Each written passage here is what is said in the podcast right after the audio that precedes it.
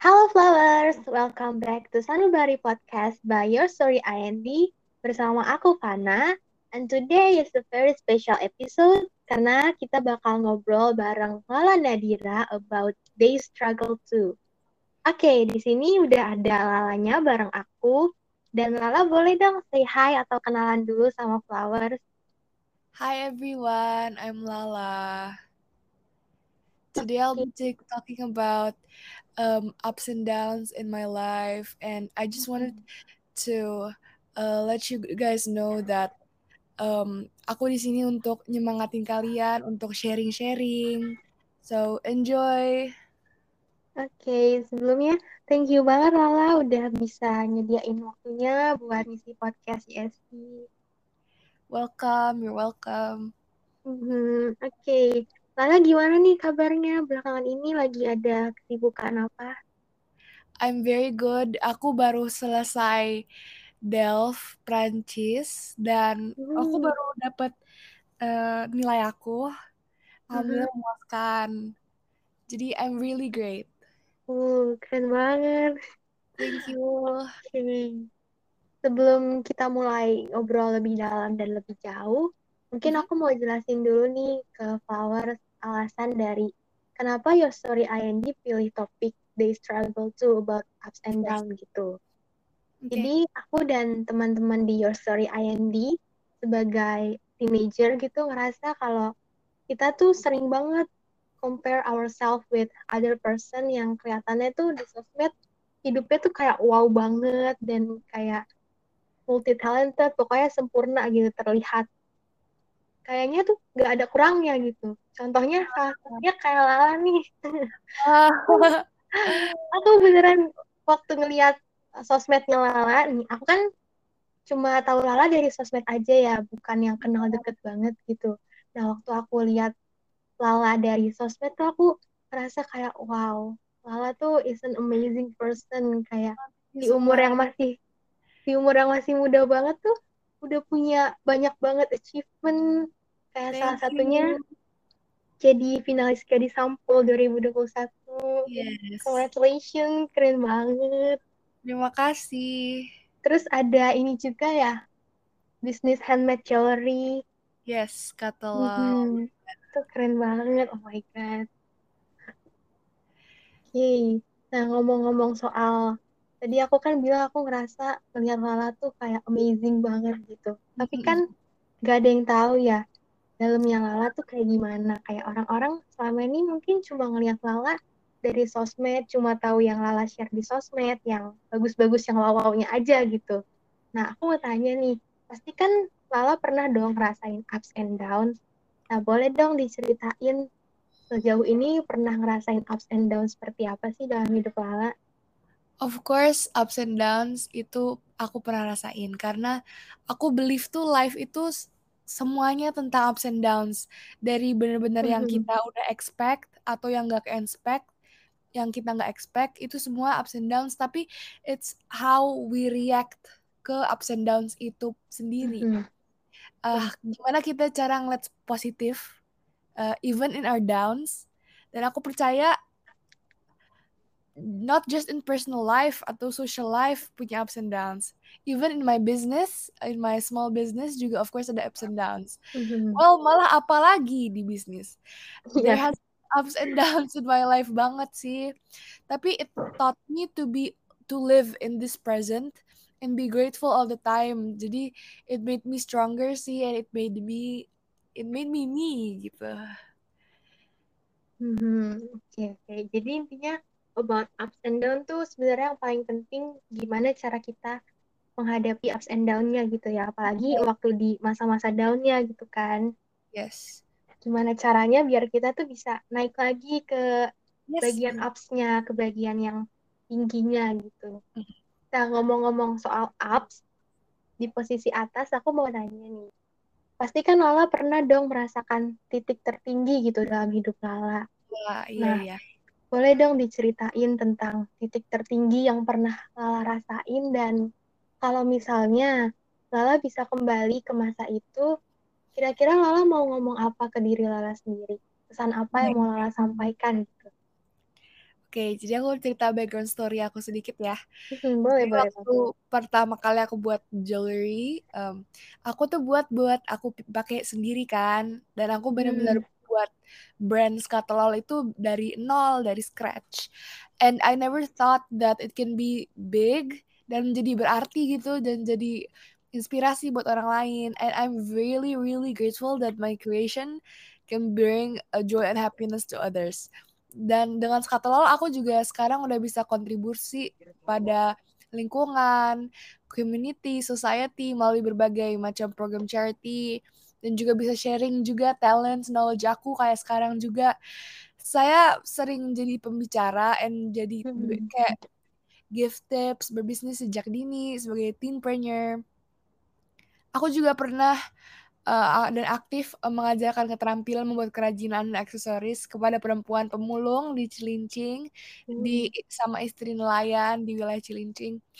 The feeling gitu loh, sharing my Iya. knowledge, menjadi berguna bagi orang lain, itu bener-bener gak bisa di-describe dengan kata-kata, dan pesan yang aku pengen kasih tahu, eee, dan sesuatu yang aku selalu affirm gitu ke sin diri aku sendiri tuh, eee, that my step is ma my step gak papa kecil gitu, tapi dream aku harus besar.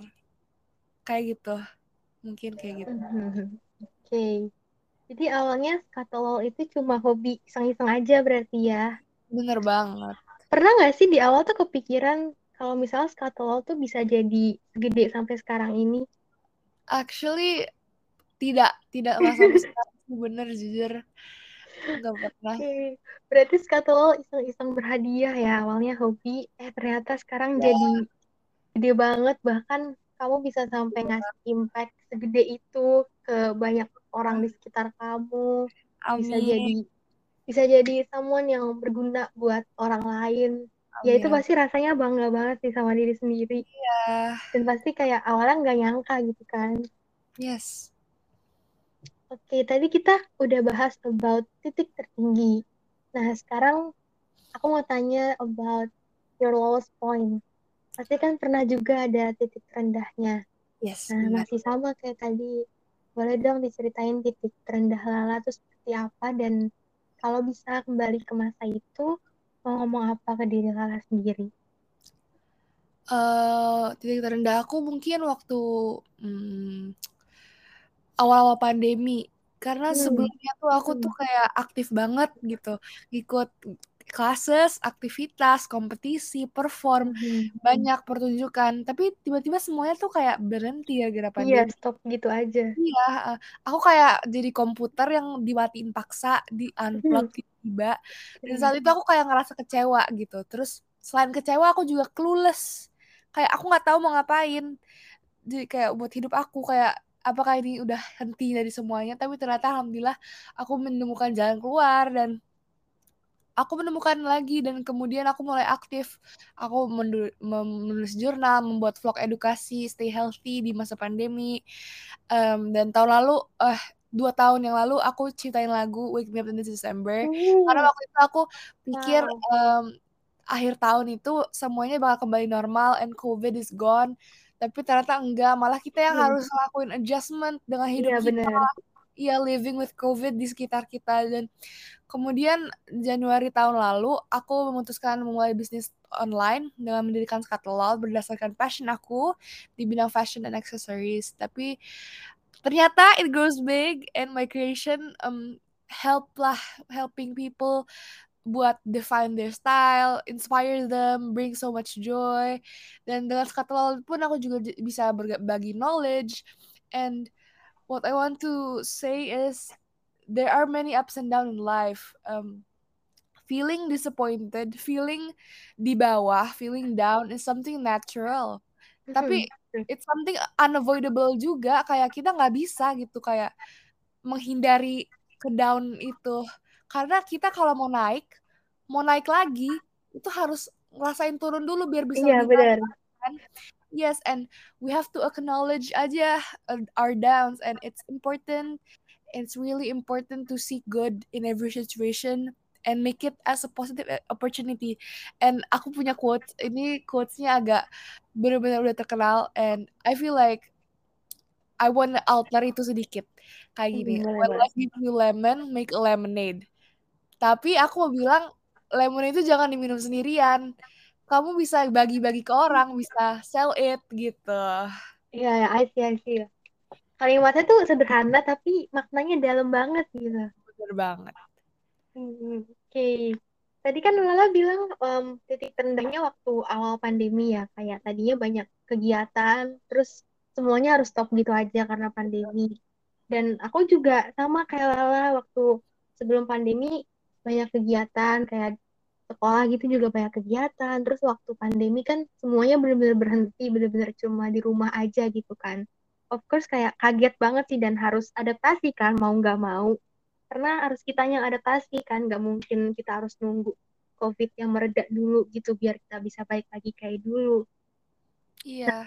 dan dulu tuh aku sama kayak Lala clueless juga kayak aku nggak tahu harus ngapain dan menurut aku buat nyari jalan keluar untuk diri kita sendiri itu sama sekali nggak mudah gitu bahkan kayak waktu itu juga aku sempat ngerasa kehilangan diri sendiri kayak aku nggak tahu aku tuh suka apa aku nggak Hmm. tahu aku mau ngapain gitu sehari-hari tapi akhirnya untungnya aku bisa bangkit lagi sama kayak Lala aku bisa nemuin Yes. jalan keluar lagi untungnya Mhm.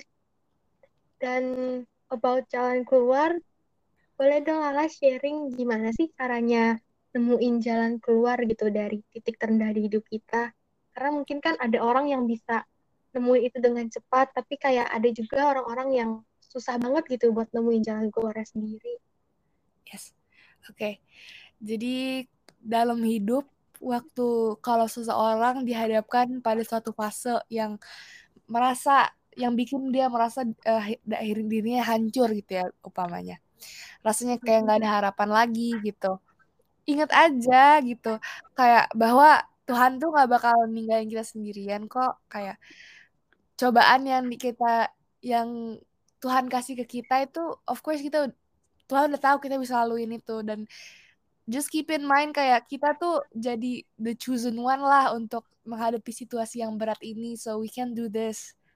And jangan pernah biarin perasaan kamu down terus menerus it's okay to be down it's okay to cry and let it out tapi fokus juga pada mereka yang support kamu and don't surround yourself with toxic people uh, because they will consume your energy. This is very important to surround yourself with positive people, positive environment. Tapi the most important thing ada lagi bukan cuman itu, tapi you have to start with yourself juga.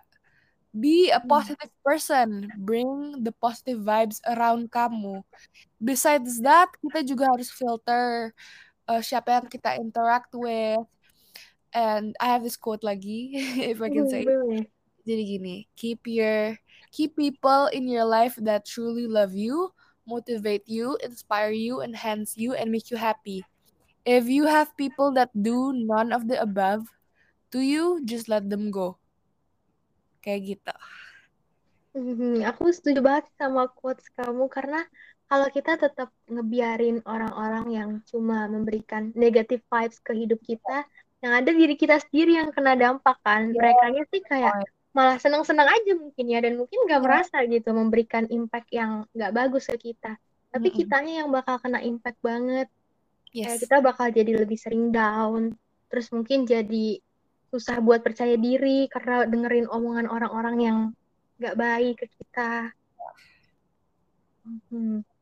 Oke, dari tadi kan kita udah bahas tentang ups and down, terus tentang titik tertinggi dan titik terendah. Nah, dari ups and down dan semua pengalaman yang pernah kamu rasain sampai sekarang, itu pasti ada dong pengalaman berharga yang kamu dapetin gitu selama ups and down. Nah, boleh dong di-sharing tentang pengalaman berharga apa yang kamu dap yang pernah kamu dapet selama ini gitu, yang mungkin kamu sendiri juga nggak pernah expect bakal bisa ngalamin pengalaman seperti itu. Mm-mm. Kalau aku sih lebih ke sadar gitu ya. Pengalaman aku tuh sadar kalau sebenarnya ba- jauh banget lebih banyak orang yang care sama kita daripada orang yang try to let us down gitu. Kayak kita mungkin bisa lihat di depan mata kita. Kayak kita ingatnya tuh selalu keburukan orang dan jarang kebaikan orang. Jadi uh, kita ngelihatnya kayak yang jelek terus dan aku sadar kalau I have to be grateful for what I already have and uh, harapan aku sih ke depan dari pengalaman aku aku bisa terus mengembangin diri jadi lebih berguna untuk orang lain. And aku juga belajar gimana caranya bikin choice of myself dan nggak takut gitu untuk bikin choice yang baik. Aku juga belajar untuk take chances dan hmm. aku juga experience new things. Aku bisa spread my wings lah kalau bisa dibilang and live my life to the fullest. Hmm, Oke. Okay. Uh, aku setuju banget sama yang we have to be grateful with what we have right now karena kita yes. biasanya tuh fokus sama sesuatu yang kita nggak punya dan orang lain punya tapi kita lupa kalau ada juga yang kita punya dan yeah. mungkin orang lain belum tentu bisa dapetin itu gitu mm-hmm. Mm-hmm. oke okay, next aku ada yang pengen aku tanya nih. Aku ada yes. yang aku penasaran. Kan kalau aku lihat dari sosmed Lala tuh Lala is a very active person gitu kan. Banyak banget kayaknya kegiatannya. Ada bisnis handmade jewelry terus habis itu ada modeling ada theater dan yang lain-lain.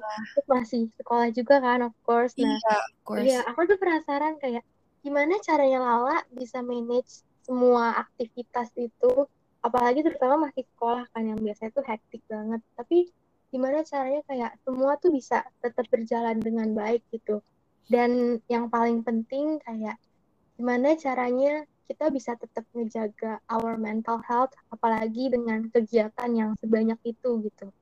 Hmm. Jadi benar banget. Uh, aku dedicating time aku, dedicating energi aku untuk segala lah, segala aktivitas yang aku lakukan itu nggak gampang.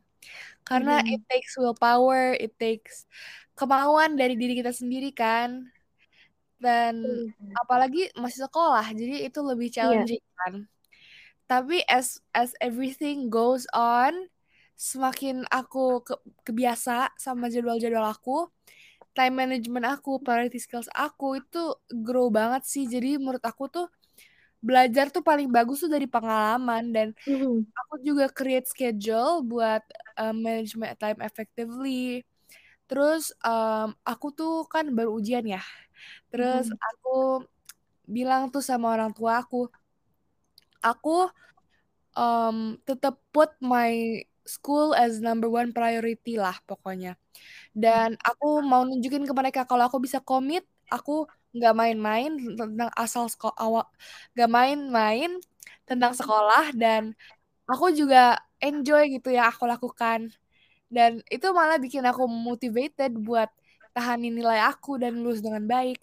Dan plus poinnya kalau uh, di sini aku ngomongin bisnis ya. Uh, hmm. Kalau uh, plus poinnya kalau kita punya bisnis sendiri, kita bosnya gitu. Iya benar. manage order kita sendiri, porsi kita sendiri.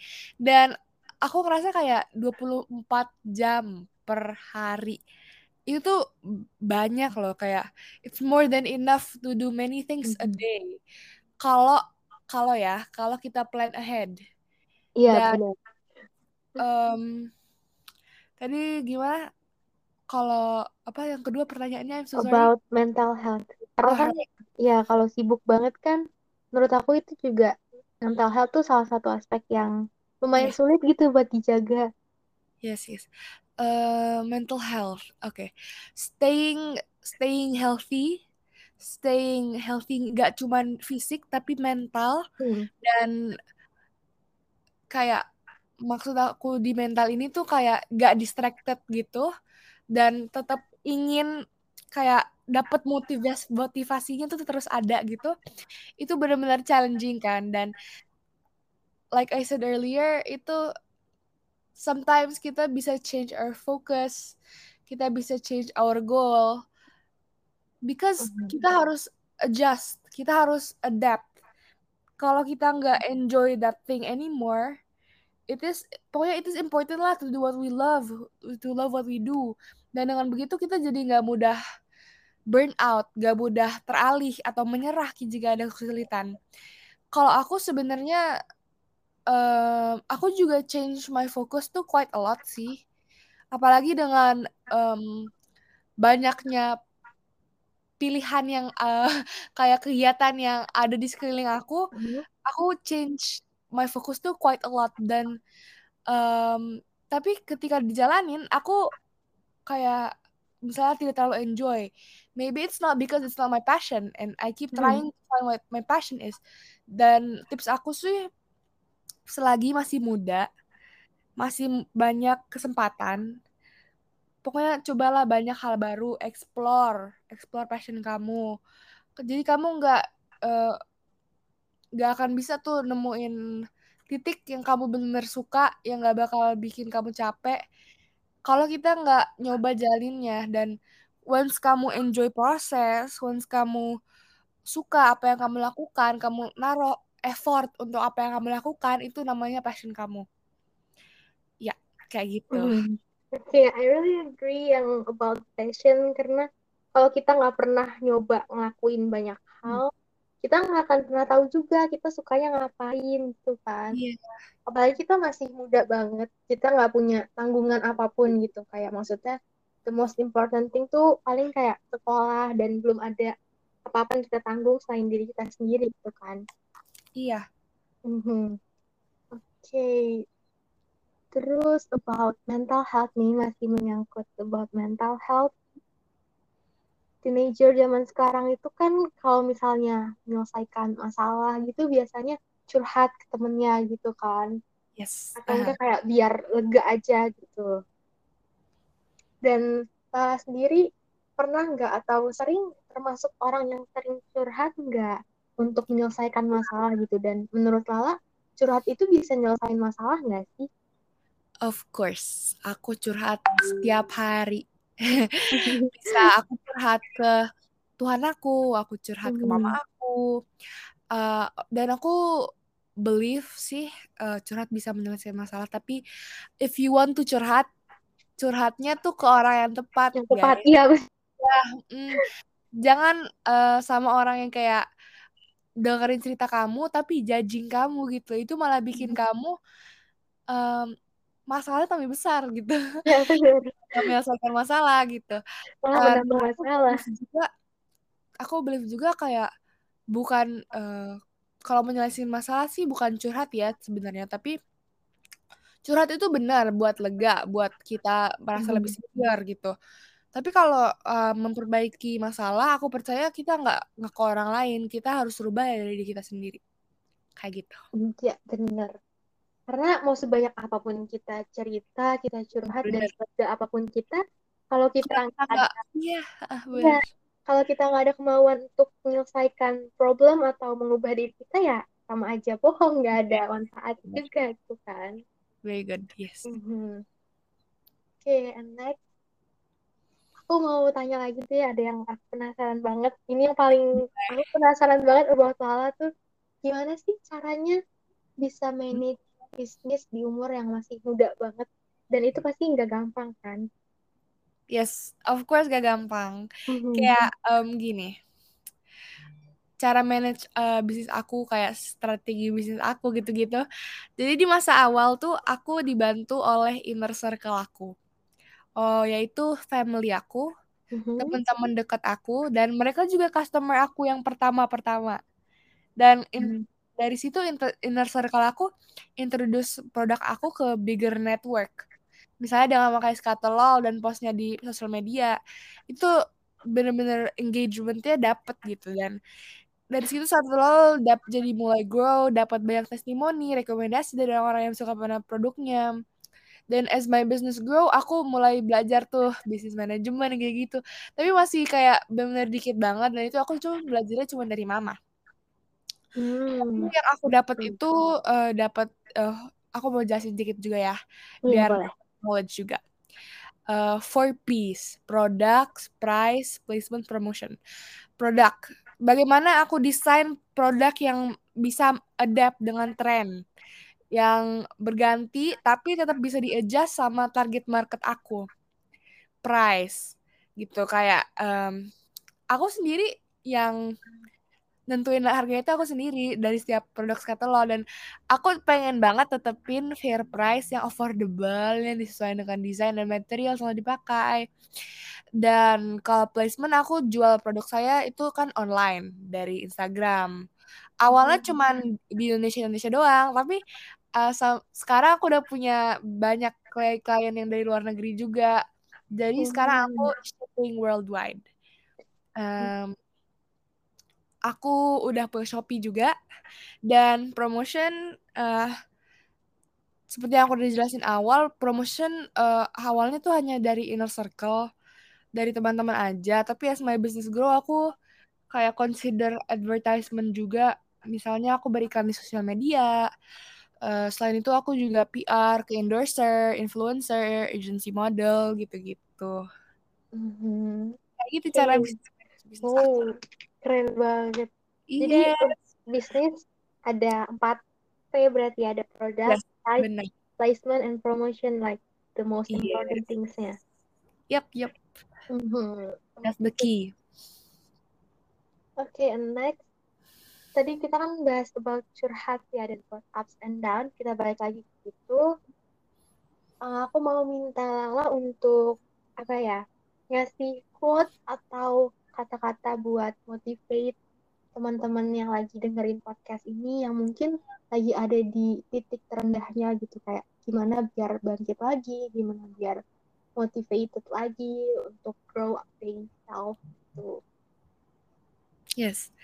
Okay. Um, when I'm feeling low uh, atau lagi di lowest point gitu biasanya aku take time for myself. Mm -hmm. Aku state lagi kenapa sih aku doing ini? Kenapa sih aku ngelakuin ini? Aku masih kecil, ngapain aku ngelakuin ini? Dan aku kayak, tapi dari situ aku juga mau ngasih tahu kayak important lah um, punya hobi yang lain other than um, your everything yang hobinya yang bisa entertain kamu. Jadi kalau kamu bored atau demotivated, kamu alihinnya ke sana, jangan malah down um, dan biasanya kalau aku aku play music aku play gitar. Aku mau emphasize lagi kalau feeling down uh, kayak titik terendah di hidup kamu itu totally normal acceptable. Embrace your insecurities embrace your sadness. Tapi maybe you can feel tired ya. Mm-hmm. maybe you can feel tired because of other people's expectation for you yeah. maybe or competition di luar sana rivalry di luar sana. Tapi remember kayak kita improve di dunia ini bukan cuman buat kompetisi. It's not all about competition. But put in mind you improve to be a better version of yourself. So semangat everyone.